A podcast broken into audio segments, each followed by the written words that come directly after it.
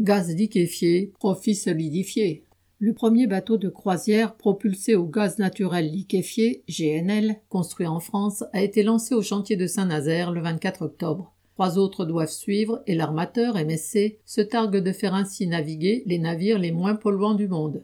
En termes de pollution, l'avantage du G N L par rapport au fioul est discutable et discuté. Mais en termes de financement de navires neufs, son avantage est évident. L'Union européenne en général et chaque État en particulier, non content de financer les installations portuaires de ravitaillement en G N L, ont subventionné la construction de navires utilisant ce combustible. Les grands armateurs, M S C désormais le premier mondial, se sont jetés sur l'occasion pour financer la modernisation de leur flotte.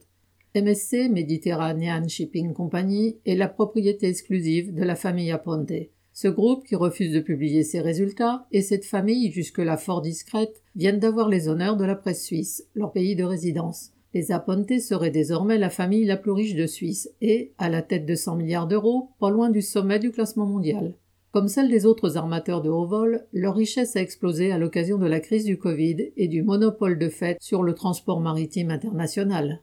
Pendant la crise, grâce à une entente bien comprise avec ses pseudo-concurrents Maersk et C M A C G M, M S C a pu profiter de prix de transport de conteneurs multipliés par dix sur les lignes océaniques. Et c'est ainsi que la famille Aponte a pu acquérir en deux ans les affaires africaines de Bolloré, une compagnie d'avions cargo de dimension mondiale, le quasi-monopole du remorquage en Méditerranée, une troisième place mondiale dans cette activité et quelques babioles de moindre importance, tout en amassant un confortable pécule pour ses vieux jours et ses jeunes héritiers.